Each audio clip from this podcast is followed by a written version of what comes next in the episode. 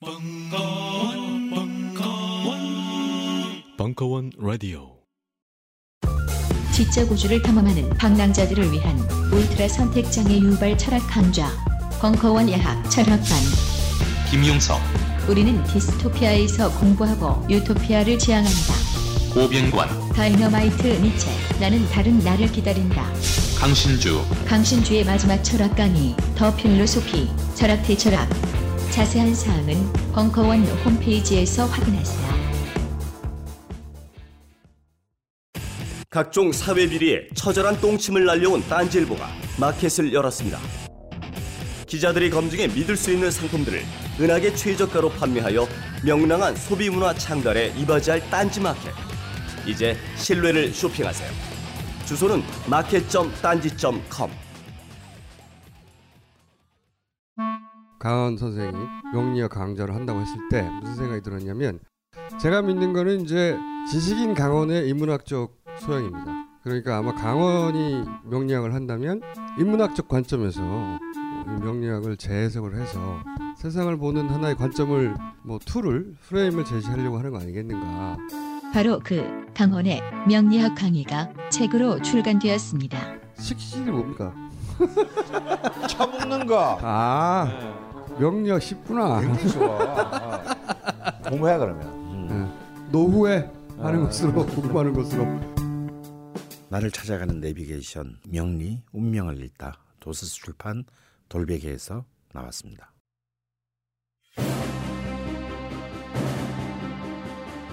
다이나믹 코리아의 총행무진 대중문화사, 이식의 으름장과 독립의 몸부림 사이.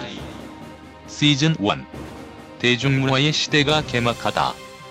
제3강 대중음악과 영화 흥행의 시대가 개막하다 일부 2016년 4월 29일 강연 아, 제가 첫 시간에도 얘기했습니다만 대중문화를 정의한다는 건 쉬운 일은 아니지만요.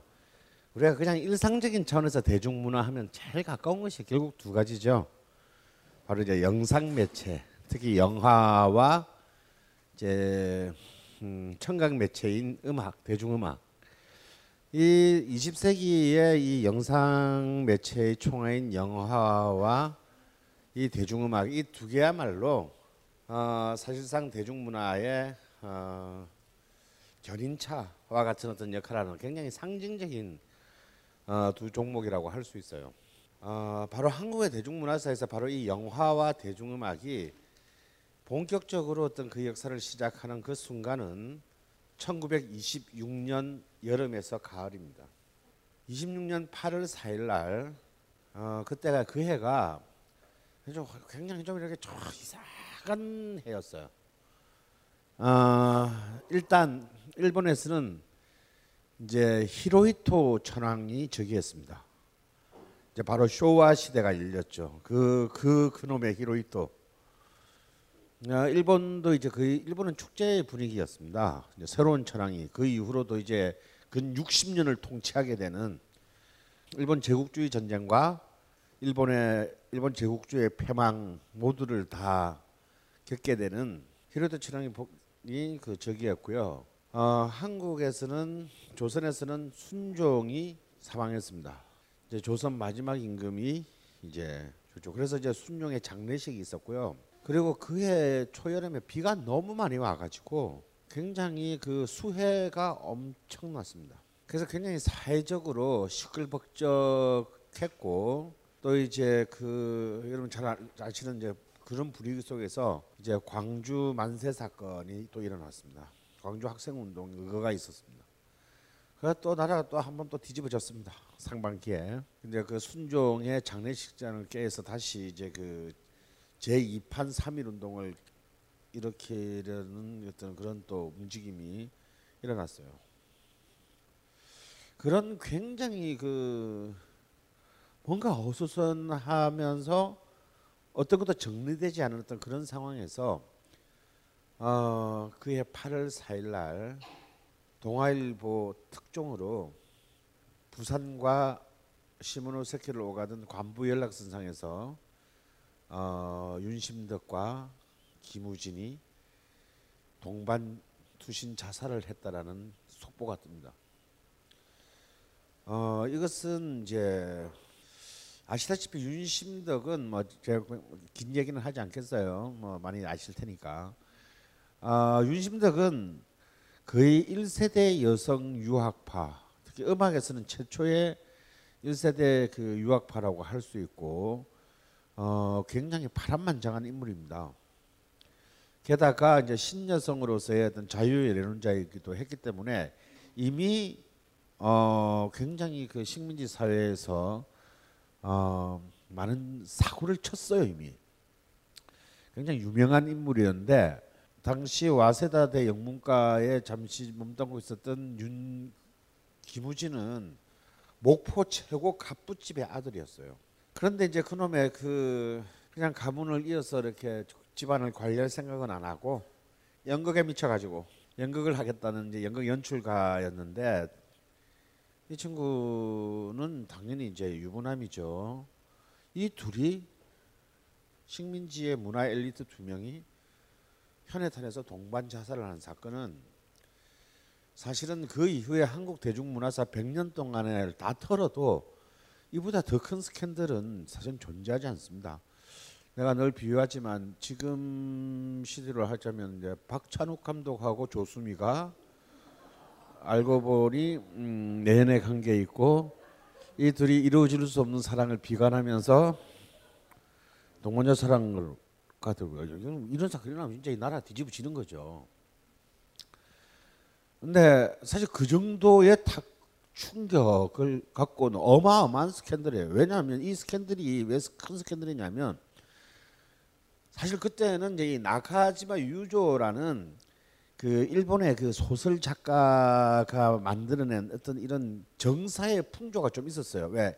그 가장 비극적 사랑의 결론이 뭐냐면 둘이서 동반자살하는 거거든요. 어? 일본 영화 보면 그런 거 많잖아. 그런데 그 소설에나 있는 얘기지. 근데 현실 속에서 실제로 일어났더라는 거. 이 나카지마 유조풍의 그런 어떤 극단적인 대패주의가 현실 속에서 실제로 일어났다는 거. 그것도 두 명이 그러니까 그땐 자살 사건 많았어요. 그냥 그 당시 신문들 뒤지게 보면요, 그냥 뭐 뻑하면 명월강 기생 누가 뭐 뭘 또 기생들은 꼭 우물에 빠져 죽어. 우물에. 어.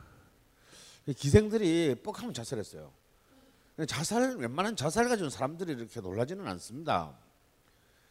그런데 그 여기는 두 명의 엘리트 남녀가 자살했다는 거예요. 게다가 한 명은 유부남이고 한 명은 자유외래 연주였다는 거예요. 그리고 둘 다 음악과 연극 중에 촉망받는 대표 주자였다는 거예요.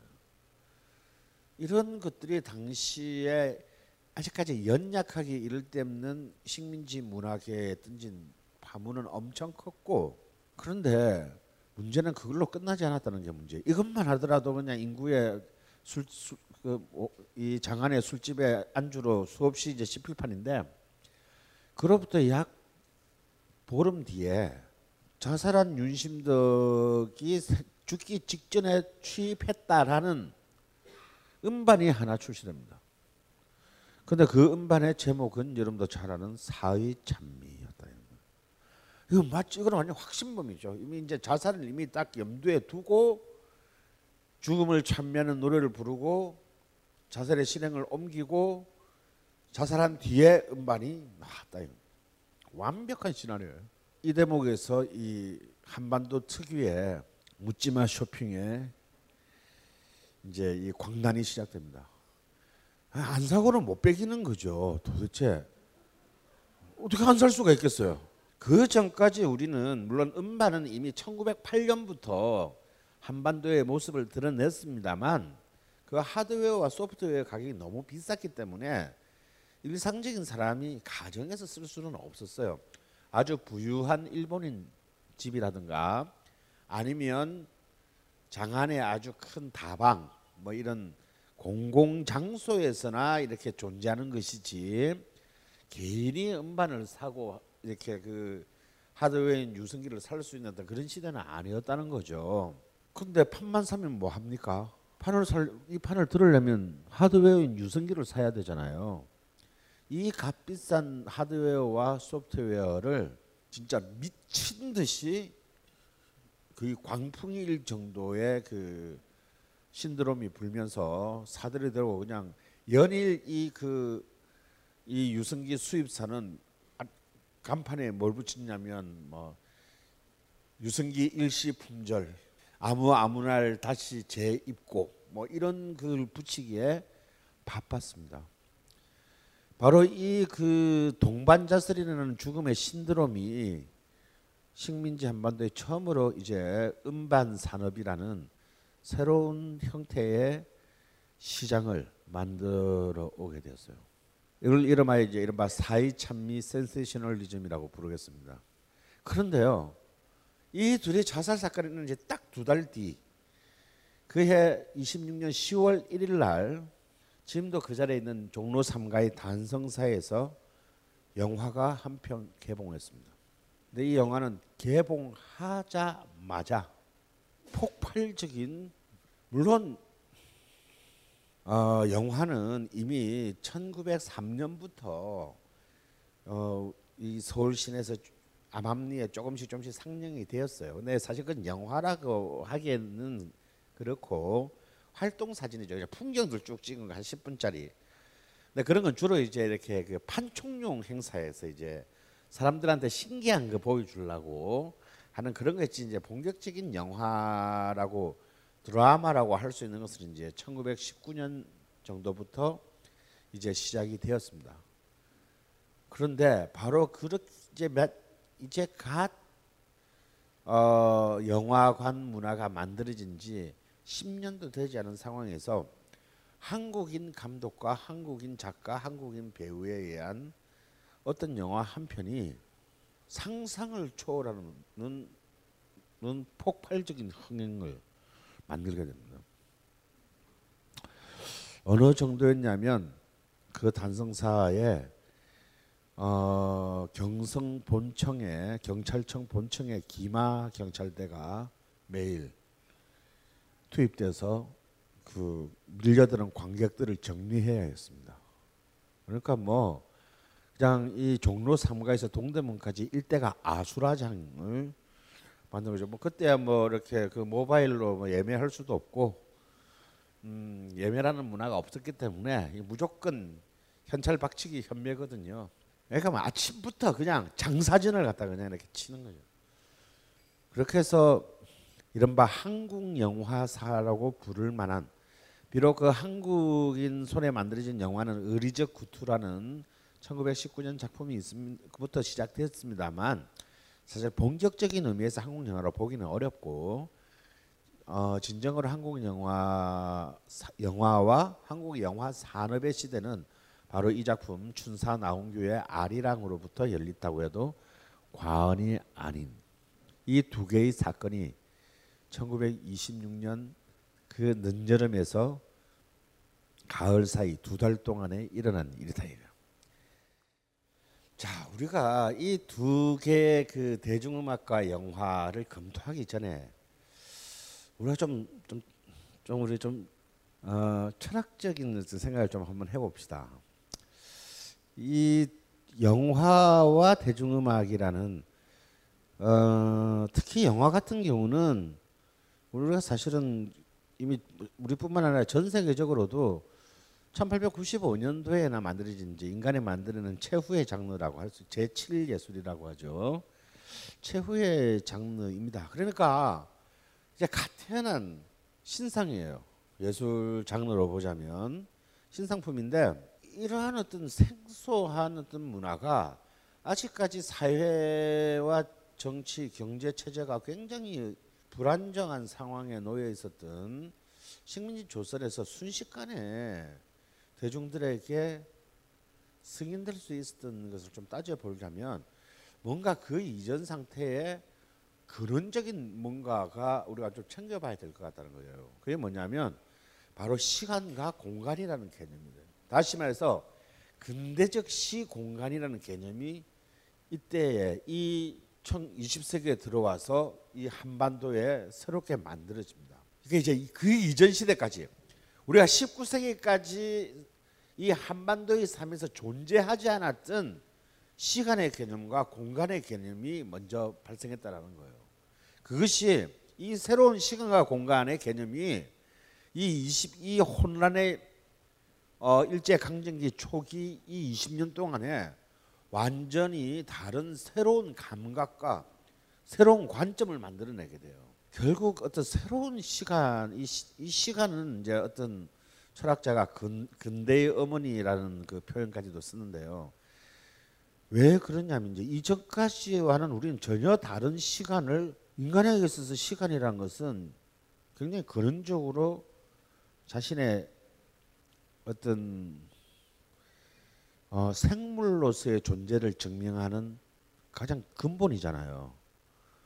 그런데 그 이전 시대까지 사유하지 못했던 시간을 이때부터 우리는 경험하게 됩니다. 가령 어떤 거냐면요. 이제 시간의 형태를 따져봅시다. 그럼 그 전까지 우리는 어떤 시간 단위를 썼냐?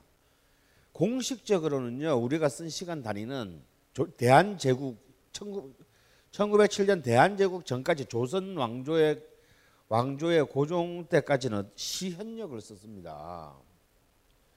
이 시현역이라는 게 뭐냐면요. 중국의 황제가 딱 되면 이제 그 해의 이 달력을 그 해의 이 시간표를 조선의 왕에게 보내는 거예요. 그러면 내 폐하고 우리는 이제 그걸 받아서 써야 했었어요. 결국은 뭐냐면 시, 결국은 권력을 가진다라는 것은 뭐냐면 시간을 지배한다는 거거든요. 나의 시간을 지배한다는 겁니다. 나의 시간대로 내가 책정한 시간대로 여러분들을 살게 하면 내가 권력자인 거예요. 자 여기서 오늘까지는 일해 새끼들아. 그리고 여기서부터는 자도 돼. 요날은 제사 지내. 중국을 향해서 제사를 지내. 근데 해야 돼. 그게 시연력이에요. 근데 이 조선 왕들이 굉장히 잔대가리가 좋았어요. 이게 이게 시간만 보더라도 이 조선과 이 그 중국 명청의 그 제국과의 관계를 알 수 있는데 아유 그또 거부하면 또 형들이 화내니까 그대로 시행하겠다고 해놓고는 사실은 그대로 안 해. 또 내부에서 우리끼리에 우리의 뭐냐 우리하고 시차도 많이 나고 저리 일들이 다 다른데 중국하고 하고 조선하고 어떻게 같아 같은 달력을 쓸 수 있냐 말이지. 그래서 사실은 우리 실적에 맞는 향력을 내부에서 몰래 만들어 가지고 우리는 또 우리 우리 걸쓴 거야. 객관적으로는 시현력을 쓴 걸로 치고, 음, 공식적으로는 실제로는 또 우리 조선왕이 또 밑으로 이제 이 각 부서들한테 달력을 연초에 보내야 되잖아요. 국가 그 시스템 스케줄을 이렇게 쭉 해줘야 될 거 아니야. 그것도 우리가 또 사실은 자체적으로 만들어 쓴 달력을 쓴 거예요. 이걸 이제 향력이라고 합니다.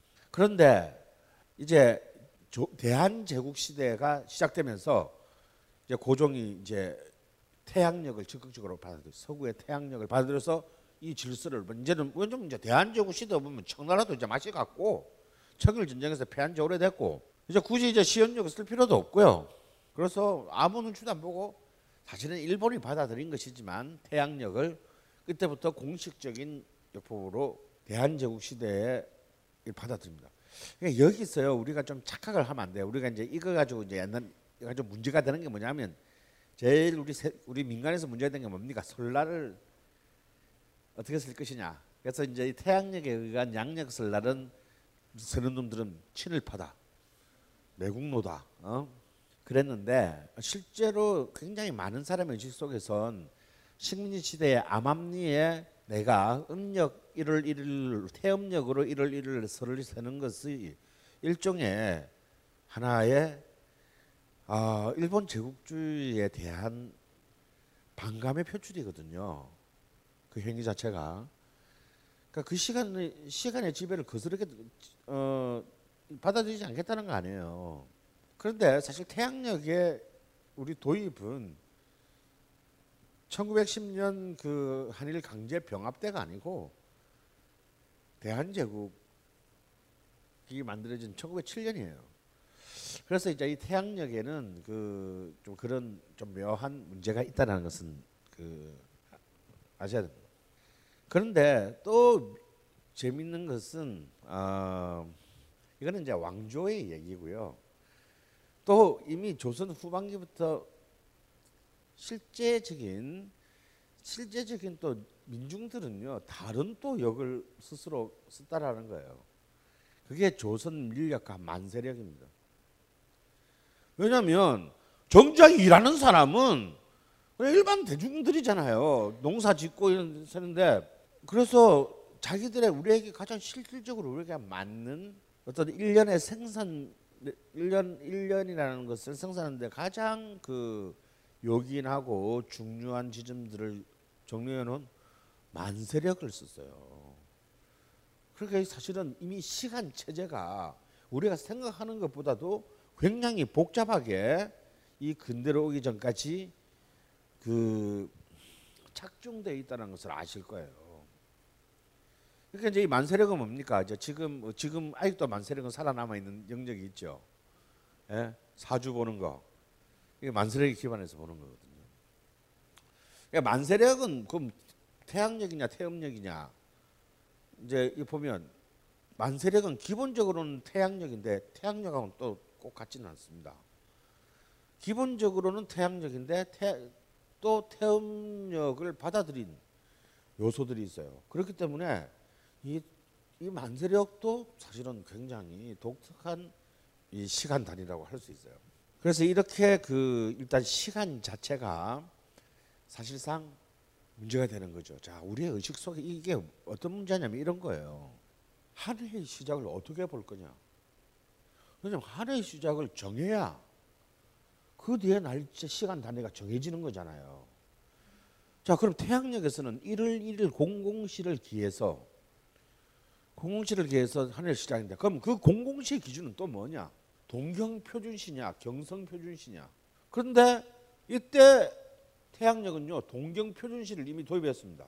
그러니까 사실은 우리나라가 1월 한 해가 시작하는 1월 1일 공공시는 사실은 우리나라에서는 태양의 황도상으로 보면 공공시가 공공시 공공분이 아니야. 정확하게는 12월 30 아, 아직까지 12월 31일 밤 11시 28분이에요. 이러는 오차가 발생한다라는 거예요, 실질적으로. 그러니까 우리는 그 32분간의 가짜 시간을 살게 되는 거죠. 예를 들어서 향력은 그- 그에 비해서 향력은 어떻게 보느냐? 음력 1월 1일 자시를 한 해의 시작으로 봅니다. 그럼 음력 1월 1일이 만약에 양 태양력으로 1월 28일이라면 정확하게 한 해의 시작은 1월 27일 밤 11시 32분 11시 28분이에요. 이런 이제 문제가 발생합니다. 태양력은 입춘을 한 해의 시작으로 보기 때문에 그해 2월 6일 내지 7일 입춘 절입시 뭐 16시 37분 뭐, 그뭐 그때 매, 매년 달라지니까 절입, 절입 시간이 그 한 해의 시작이 이렇게 어떤 역을 잘못해서 다 달라짐으로 시간 체제가 전부 다, 다 달라집니다. 자 이렇게 된다면 여러분 근대적 근대적인 시간의 약속은 대중 사회적 약속은 가능하겠습니까? 불가능하겠습니까? 불가능하다 이거예요. 그래서 부산 가는 기차가 아침 6시 월화수목 금토 아침 6시 첫 차가 출발한다는데 그 6시가 뭐 어떤 시간 기준이냐 따라서 어마어마한 문제가 발생할 수 있습니다.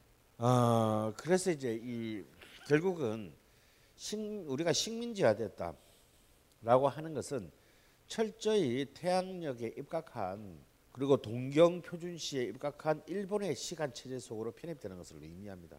그래서 일본은 한반도를 장악하자마자 이제 제일 먼저 한 게 뭐냐면 낮 12시 정각 정오를 기점으로 해서 대포를 쐈어요. 매일. 이걸 이제 오포라고 합니다. 그러니까 그 시간이 뻥 터지는 이, 이 소리가 터지는 시간이 낮 12시 00, 분이 기점이 되는 거예요. 그래서 사실은 이 오포의 오포의 시작이 어쩌면 드디어 한반도가 일본의 책정한 시간 단위대로 살게 되는 것에 어쩌면 가장 첫 번째 출발점이다. 그런 시간의 재구성이 일어나게 됐다고 봐야 됩니다. 그럼 이제 설날은 당연히 사실상 그 전해 31일 11시 28분이 되는 시간을 우리는 이제 새해가 시작되는 날로 이제 기준을 잡게 됐을 것이고요. 이제 일본의 기준으로 설날이 설정됐습니다. 한, 한 해의 시작이 설정됐어요. 또 민간에서는 그래 어쩔 수 없이 내가 생존은 생존하기 위한 시간은 너의 태양력을 따를 수밖에 없지만 모든 체제가 그런 그 시간에 맞춰서 학교가 문을 열고 관공서가 문을 열고 차가 다니고 교통수단이 다니고 하지만 민간의 영역, 문화적 영역에 있어서는 나는 거부하겠노라. 이런 것이 이제 몰래 몰래 일본 가는데 몰래 음력서를 쉬는 겁니다. 이런 것들이 이제 시간의 저항인 거죠. 그리고 이제 어쩌면 공간을 재배치하게 되는 철도가 깔리는 것만큼이나 중요한 근대적인 생산물들이 사람들에게 보급되기 시작합니다. 그게 뭐냐면 시계예요. 이제는 오포는 하루에 한 번밖에 시간을 알 수 없잖아. 근데 시계는요. 이제 우리의 삶의 단위를 시간 단위, 나아가 분 단위로 재구성하게 만드는 굉장히 중요한 근대의 산물이에요. 초기의 시계는 시간 단위밖에 없었어요. 그러니까 하루, 하루를 12시간 곱하기 2 시간 단위로만 생각이 돼요. 시간만 해도 굉장히 혁명적인 아티큘레이션이에요. 하루를 24개로 쪼개서 생각한 거니까. 우리는 그 전에 어떻게 쪼갰습니까? 12개로 쪼갰잖아요. 2시간 단위로. 근데 시간 단위가 있을 때는 시간 단위만 해도 24개로 쪼개는 거거든요. 삶이 두 배로 정교해지는 거예요. 근데 그 다음에 분침이 붙었습니다. 그래서 하루를 3,600분의 1로 분할하게 돼요. 그래서 제 시계가 왜 오포를 샀냐면 오포가 매일 시계는 조금씩 틀려지니까 오포에 맞춰서 낮 12시에 맞춘 거예요. 그래서 이 시계의 보급은 처음에는 그래서 시계는 굉장히 비쌌고 정말 그 제일 어쩌면 한국의 근대의 첫 번째 표정에서 이른바 뭐라고 해야 될까요? 어, 가장 개인적 사치품이 시계입니다. 시계를 소유했다라는 것은 이미 내가 비록 이 바뀐 상황, 일본 제국주의가 지배하는 상황, 상황에 이 한반도의 지배 계층에 속한다는 것, 이 새로운 시간 단위를 단위를 나는 향유하고 있다라는 것을 증명하는 굉장히 중요한 장치였어요. 그래서 그 당시에 좀 이제 중산층 이상이 결혼할 때는 꼭 여자 쪽에서는 남자 집에 시계를 혼수로 선물하는 것이 굉장히 상징적인 혼수가 됩니다. 이게 그는 뭐냐면 빨리 이 체제 안으로 편입해서 남편이 출세하세요. 이런 뜻이거든요. 남자 집에서는 여자한테 시계 안 줬습니다. 줄 이유가 없죠. 그래서 이 시계라고 하는 것은 어 이제 완 시계 그래서 이제 시계가 이제 손목 시계와 그다음에 이제 회중 시계. 보면 여러분 회중 시계 보면 꼭 이렇게 이 줄이 좀 길, 생각보다 길게 달려 있어요. 굳이 길게 달 필요가 없는데 길게 다는 이유는 회중 시계는 주문에 들어가면 안 보이잖아. 근데 줄이 줄이라도 길어야 줄이 바깥으로 이렇게 주머니 밖으로 약간 이렇게 있거든요. 그게 나 시계 가지고 있다라는 것을 어, 증명하기 위해서 이 줄이 굉장히 중요한 역할을 합니다. 여러분 시간이 이제 새로운 개념으로 발생한다는 것은요 굉장히 중요한 문제예요. 왜 중요한 문제냐면 자 한번 생각해 보세요. 똑같은 서사적인 이야기 구조를 가진 예술을 향유한다고 했을 때 전 근대적 상황 자 그래서 춘향전 방각본 춘향전을 누군가가 집에서 읽는다 칩시다. 그 소설을 읽는 데는 읽는데 그 소설을 소설도 역시 시간 예술일 수 있죠. 활자 예술이지만 첫 페이지부터 읽으니까요. 이야기 시간을 쭉 걸려서 얘기가 진행합니다. 물론 글을 빨리 읽는 사람이 있고 느리게 읽는 사람이 그런 개인적인 차이는 굉장히 개인적인 어떤 시간을 쓰게 되겠죠. 하지만 이 소설은 내가 나한테 시간이 났을 때 내가 편할 때 읽을 수 있어요. 아침 9시에 읽을 수도 있고 밤 9시에 읽을 수, 읽기를 시작할 수도 있고 두 페이지 읽다 좀 쉬었다가 일하다가 다시 또 다섯 페이지 읽다가 할 수도 있고요. 아니면 뭐 좀 성질 급한 놈 한번 잡아보면 처음부터 끝까지 쭉 읽는 그런 경우도 있겠죠. 그래서 이 시간 똑같은 서사 예술인데도 시간을 쓰는 것은 굉장히 개인의 취향, 선택, 조건 여러 가지 이유에서 굉장히 자의화합니다. 근데 우리가 영화를 본다는 것은 어떤 행위일까요? 영화를 보는데 여러분이 CJ 엔터테인 CJ 그룹의 회장님이 아니고서야 야, 내가 지금 5시 20분부터 볼 거니까 준비해놔. 안 되는 거잖아요. CJ 엔터테인먼트의 사장님이라 할지라도 지 회사의 영화를 보려면 지 영화관의 CGV의 시간표에 맞춰서 가서 봐야 된다 이거야. 그래서 조금이라도 한 늦으면 우리 기분 제일 나쁜 게 그거잖아요. 영화 보러 예매해 가지고 딱 갔는데 앞에 1분 시작한 상태에서 보는 거. 뭐 어째 뭐 앞에 길이 막혀 가지고 그래서 좀 늦은데 들어가긴 들어갔는데 영화 이미 시작했어. 근데 한 1, 2분 잘리고 보는 거 그거 굉장히 기분 나쁘지 않으세요? 저는 굉장히 기분 나쁜데. 그래서 그 시간을 준수해야 돼요. 그리고 그 시간만큼을 같은 시간 같은 공간에서 영화를 보는 사람들은 그 그 순간 그 공유된 시간의 약속을 지켜야 합니다. 준수해야만이 이걸 처음부터까지 볼 수가 있어요. 그러니까 똑같이 예술을 향유 내지 소비하는 어떤 것에 있어서 전혀 다른 시간의 시간의 권력이 발생하는 편입니다. 하지만 이 시간보다 더 중요한 공간의 재구성이 남아 있어요. 초기 대중문화 시대에 한국의 공간의 재구성이 제일 중요한 것, 중요한 화두는 도시화였습니다. 내 뜻대로 되지 않는 남들은 내비두고 내 마음대로 할 수 있는 나부터 다뤄보자. 벙커원 마음 구제 프로젝트 에너지 상담소 공개 상담 접수 중 7월 29일 개강 자세한 내용은 벙커원 홈페이지를 확인하세요.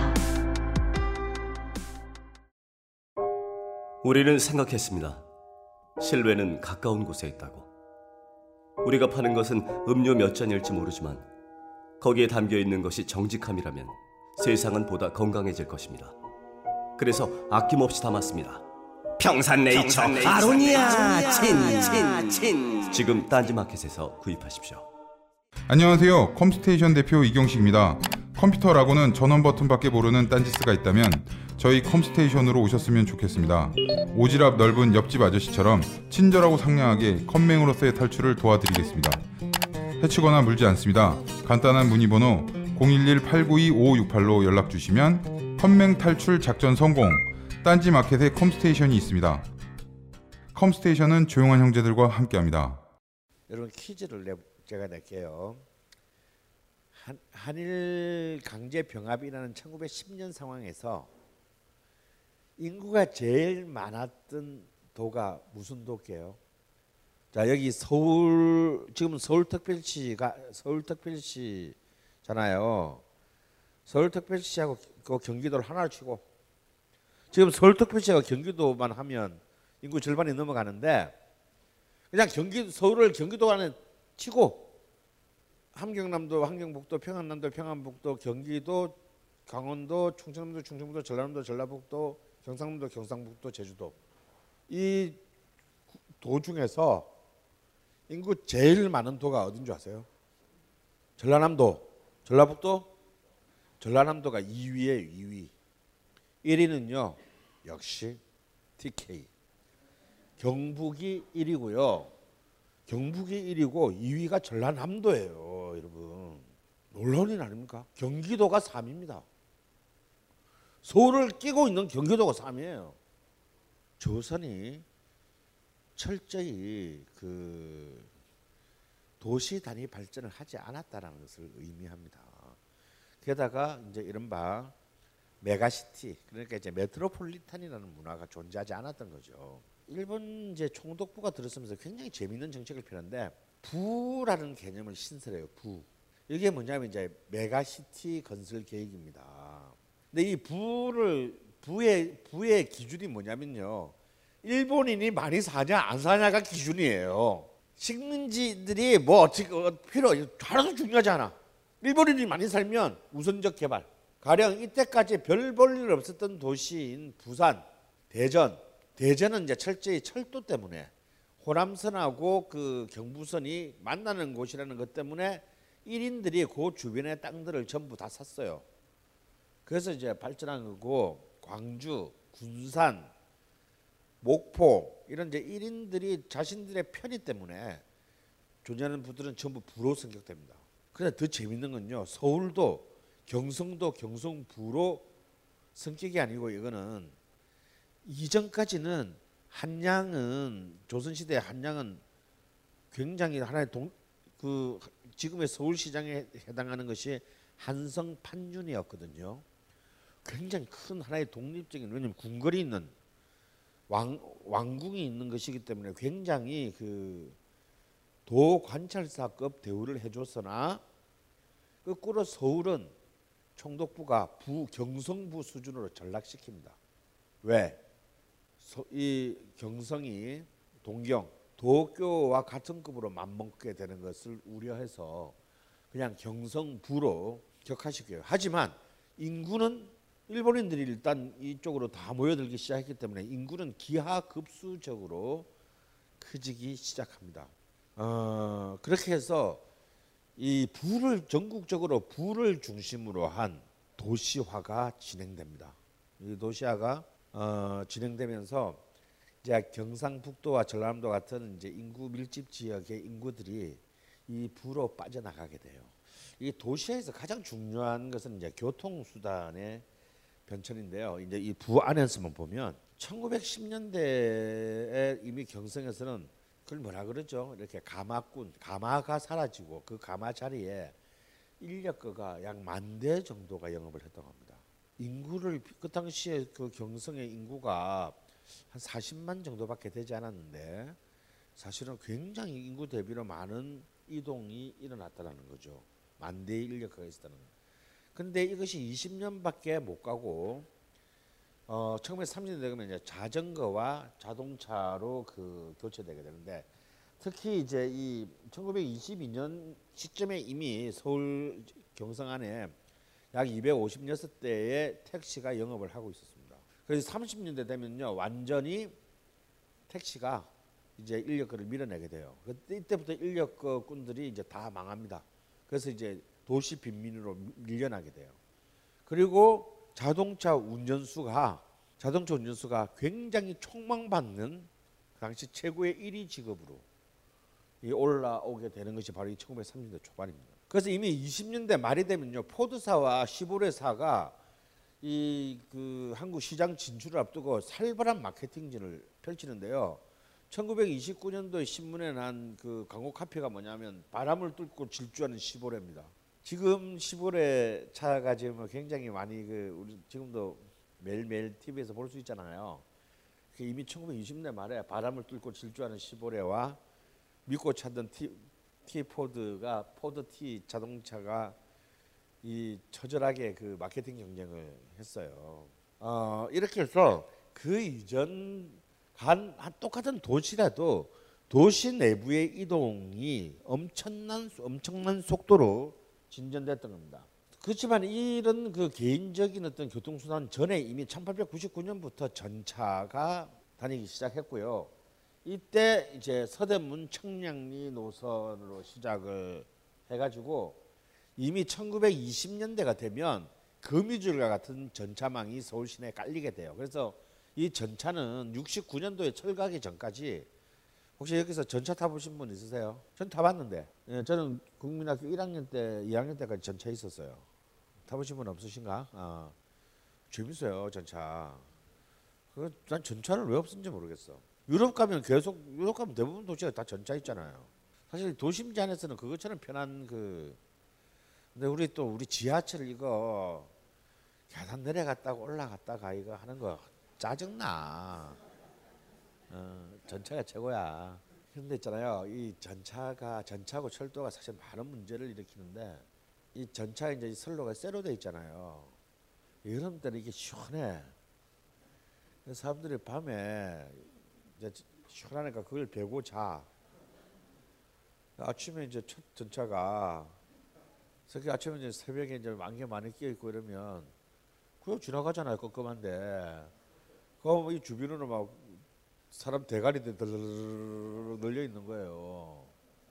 그래가지고 그거 저기 개, 제발 제발 전차를 배, 저, 찾길에 자지 맙시다를 개봉하는데 시간이 꽤 걸려. 몇 년 걸려요 몇 년.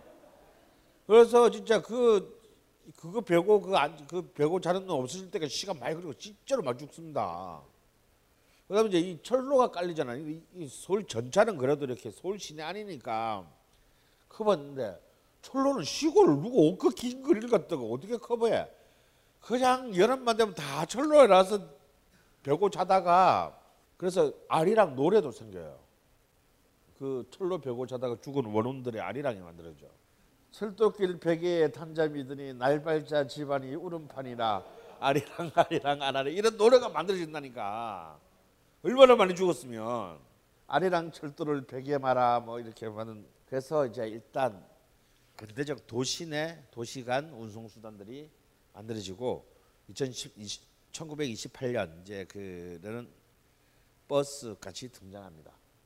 그리고 이제 국가가 국가와 국가 간 이제 그 어, 체제는 역시 이제 배 그 당시는 이제 아직 항공기가 도입되기 전이니까 배죠. 그래서 부산 시모노세키발 관부 연락선이 고려환, 덕수환이라는 이름의 이제 천톤에서 삼천동급 대규모 대형 규모의 여객선이 이미 1912년부터 다녔고요. 근데 우리가 관부 연락선만 생각하는데 사실은 관부 연락선만큼이나 중요한 연락선이 여수 시모노세키 간 연락선이었어요.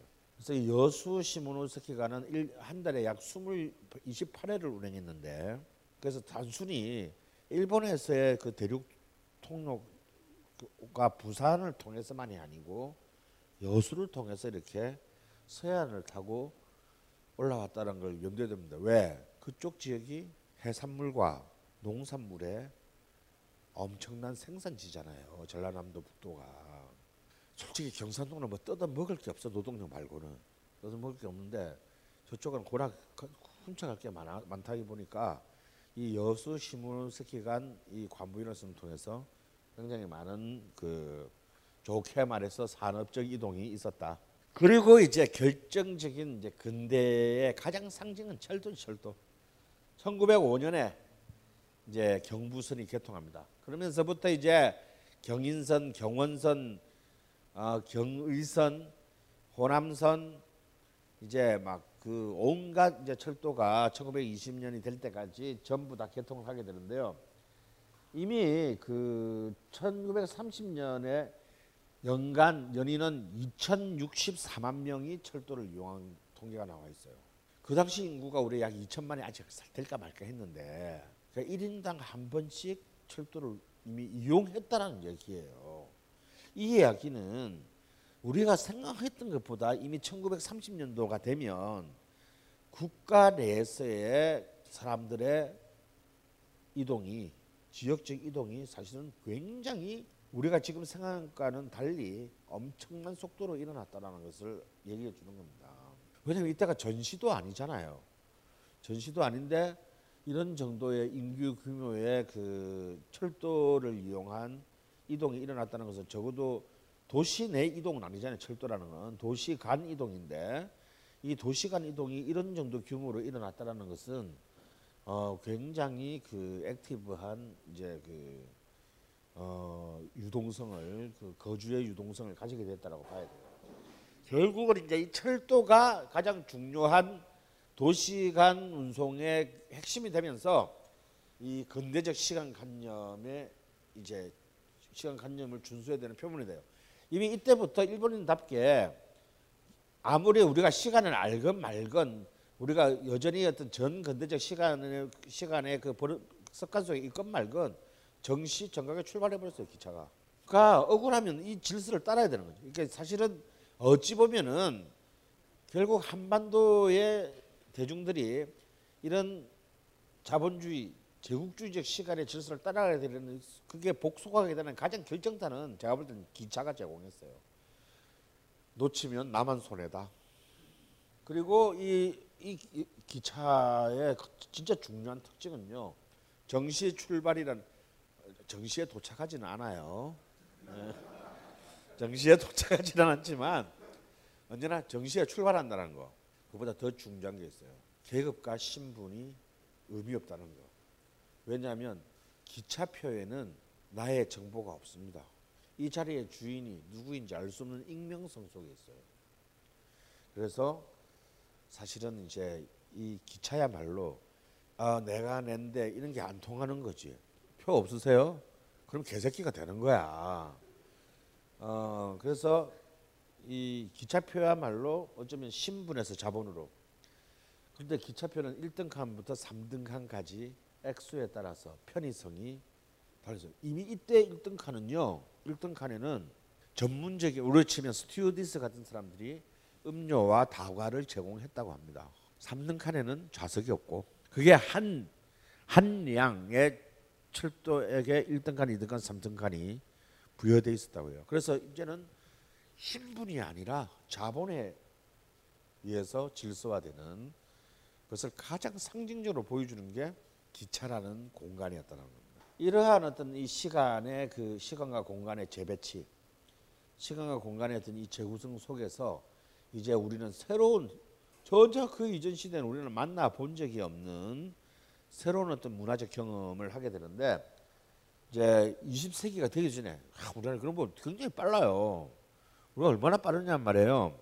영화가 처음으로 튼 게 1895년인데 파리에서 우리나라 처음 영화 튼 게 그 2년 뒤에요.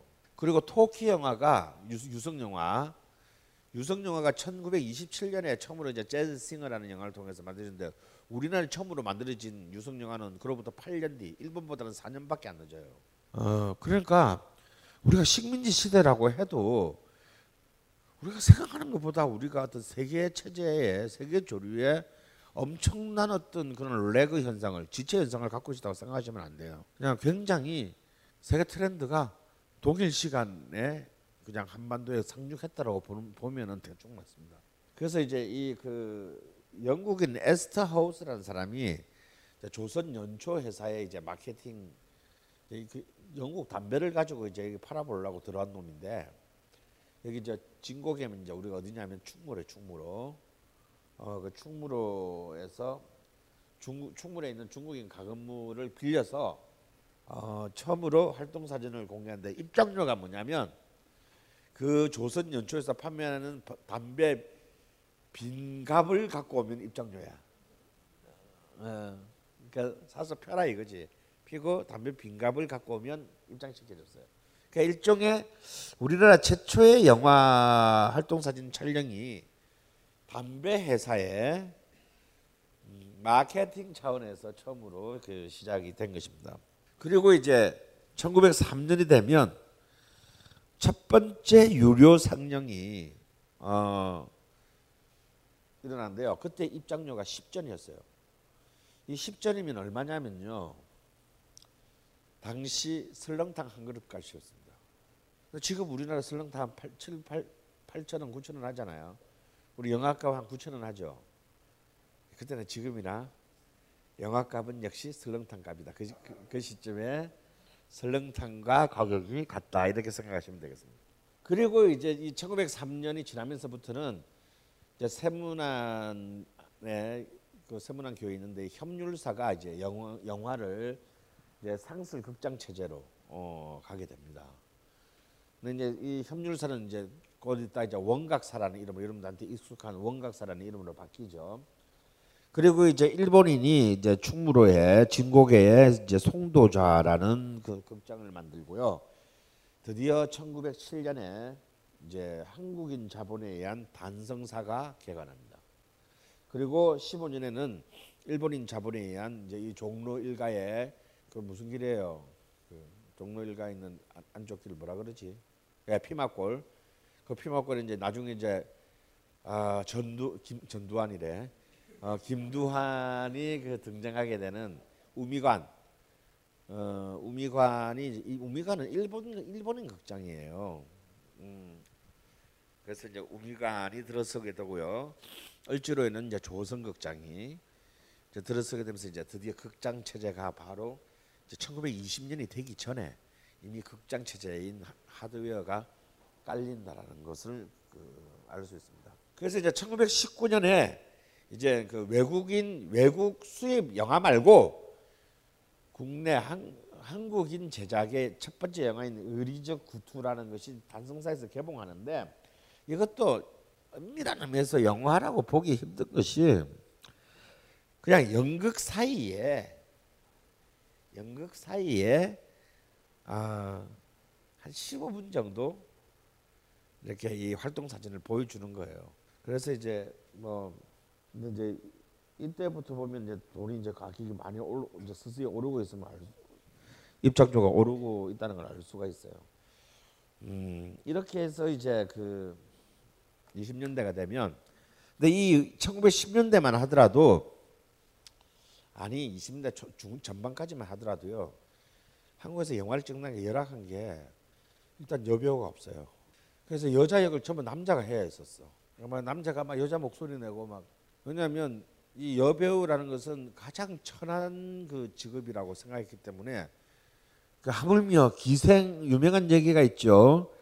그 백조 극단의 박성필이 어, 명을 간 어떤 기생한테 아, 너무 인물도 좋고 목소리도 좋으니 제발 우리 극단에서 여- 연극 한 편만 하자 그랬다 빰 맞은 얘기.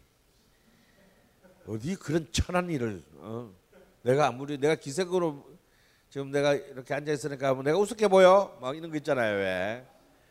참 격세에 지감이 드는 얘기입니다. 지금 뭐 어, 어떻게든 좀 어, 연애는 해보려고 참 어, 온갖 과학 기술의 힘을 어, 빌리는 것을 참 주저하지 않으며 근데 요때 2020년대만 하더라도요 여배우라고 하는 것은 하여튼 그 뭔가 끔찍한 진짜 정말 저주받은 존재였어요.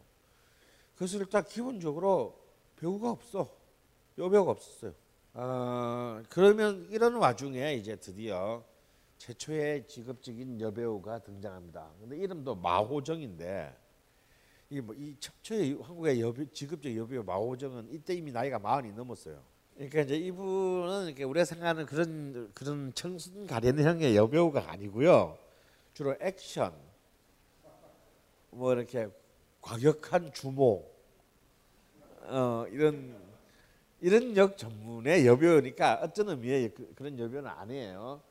근데 그 뒤에 20년대 이제 23년에서 25년 사이에 월하의 맹세에 나온 이월하나 특히 주- 유성영화 시대의 첫 번째 히트작 춘향전의 복혜숙은 이제 등장해서 이른바 히로인 이제 그야말로 이제 일본 말로 니마이 배우가 아, 주연급 여배우가 이제 드디어 탄생합니다. 특히 이제 이 복혜숙은 어그 뒤로 약 10년간 그 한국 그 영화계의 그 음악의 어, 여주인공으로 어, 하게 돼요. 근데 이제 이런 이제 이 1935년까지는 이제 우리는 무성 영화 시대죠. 이제 소리 화면에 소리가 없는 거예요. 근데 화면에 소리가 없다고 영화관에 소리가 없는 건 아니에요. 무성 영화라는 게 여러분 소리가 아예 없, 없고 자막만 있는 걸 아는데 그렇지 않습니다. 무성 영화라는 게 음악도 있어요. 다만 라이브로 그냥 연주할 뿐이다. 앞에 악단이 앉아 영화 저기 스크린 앞에 악단이 앉아서 화면 보면서 연주를 하는 겁니다. 그래서 보통 이 영화가 상영될 때는요 악단이 이렇게 따라서 이렇게 이동해야 돼요. 그리고 이제 뭐가 있습니까? 한- 또 영화는 변사가 있다. 이거. 그래서 사실 이 변사가 이 대사와 지문을 전부 다 하는 거죠 혼자서. 그래서 음악 스크린의 우상은 배우지만 극장의 스타는 변사다. 아, 이런 말이 있었어요. 그래서 이 변사야말로 변사가 뭐 어느 정도로 대접을 받았냐면요. 톱 그러니까 영화의 남자 주인공이 보통 50원의 개런티를 받았어요. 50원은 큰 돈입니다. 50원의 개런티를 받았는데 단성사나 조선극장의 톱 변사는요 월급을 150원 받았습니다. 그러니까 주연급 배우가 편당 50원이라면 몇 영화 찍는데 아무리 빨리 찍어도 두세 달은 걸린단 말이에요. 그세 달 동안 50원 받는데 이 스타 변사는요 한 달에 월급을 150원 받았어요. 그러니까 사실 어찌 보자면 이 그 서울 한복판에 극장에 있는 극장의 변사야말로 어찌 보면은 자본주의적인 의미에서의 최초의 스타다. 그래서 어느 정도로 이 변사 인기가 높았냐면요. 주인공이 지나가도 아무도 알아보지를 못했어요. 그냥 주인공은 화장을 이렇게 분장을 이렇게 하니까 그러고 그러고 이렇게 그 당시 열악한 화면으로 보니까 이게 현실하고 너무 다르거든. 주인공 지나 아무도 못 알아봐. 변사가 지나가면 구름과 같은 그 이 사람들이 몰렸대요. 그리고 한편에 이제 하루 그 마지막 공연이 딱 끝날 때쯤이면요. 명월관, 국일관 최고의 그 기생집의 기생들이 극장 앞으로 인력거를 보냅니다. 인력거 쫙 극장 앞에 인력거가 쫙 써요. 그러면 그 변사는 아무거나 타고 가면 돼. 그 뒤는 19금이라서 얘기 안 할래요. 그런 정도로 이 변사의 인기는 출중했습니다. 특히 이제 이 반승사 주임 변사가 이제 이 서상호라는 사람인데 이 동생인 서상필도 굉장히 유명한 형제 변사였어요. 어, 이 서상호 서상필은 그다음 또 헐리우드 영화도 많이 개봉했을 거 아닙니까? 그런데 놀라운 것은 이 서상호 서상필이 뭐로 유명했냐면 정확한 영어 발음으로 유명했어요. 그러니까 외국 영화도 굉장히 완벽하게 재현해냈다는. 그리고 이 뛰어난 변사가 되려면 싱크 이렇게 이 화면에 진행하는 속도와 이게 정확히 따다다닥 맞아야 되는데 눈은 객석을 보고 있어야 되는데 화면은 뒤에 있잖아요. 그러니까 이것을 이제 그거 이렇게 관객의 등을 돌리고 이거 화면을 보면서 하면 이거는 또 전혀 맛이 안 살잖아. 그렇기 때문에 이 다 애매한 각도에 있어요. 이게 스크린에 있으면 이 객석에 있으면 요 자리에 있거든. 요 자리에. 요 자리에 있어요. 요 자리. 그러니까 이 화면과 자기의 대사 그리고 지문 이런 것들이 완벽하게 맞아 떨어져야 되는 거예요. 그게 그것이 딱딱 맞아 떨어질 때 쾌감을 느끼는 거거든. 때 그때 그때 분위기에 따라서 또 애드립을 또 잘해야 돼. 이게 할매 관객들이 많은지 고무신 관객들이 많은지 양아치 관객들이 많은지에 따라서 영화 내용이 바뀌기도 해.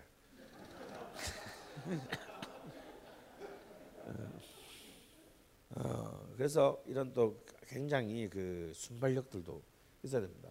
어, 그래서 사실은 이제 이 무성 영화 시대 때는 바로 이런 변사라는 독특한 어떤 일종의 화면의 대변인이면서 동시에 관객의 대변자이기도 했어요. 관객의 심리를 읽어야 되니까.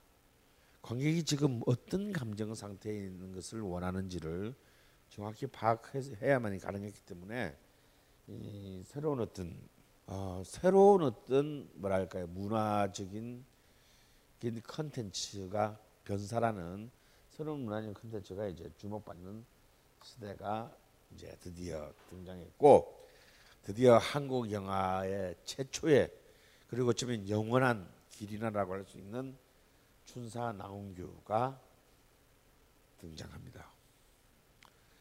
10분간 휴식하고 나홍규를 만나도록 하겠습니다.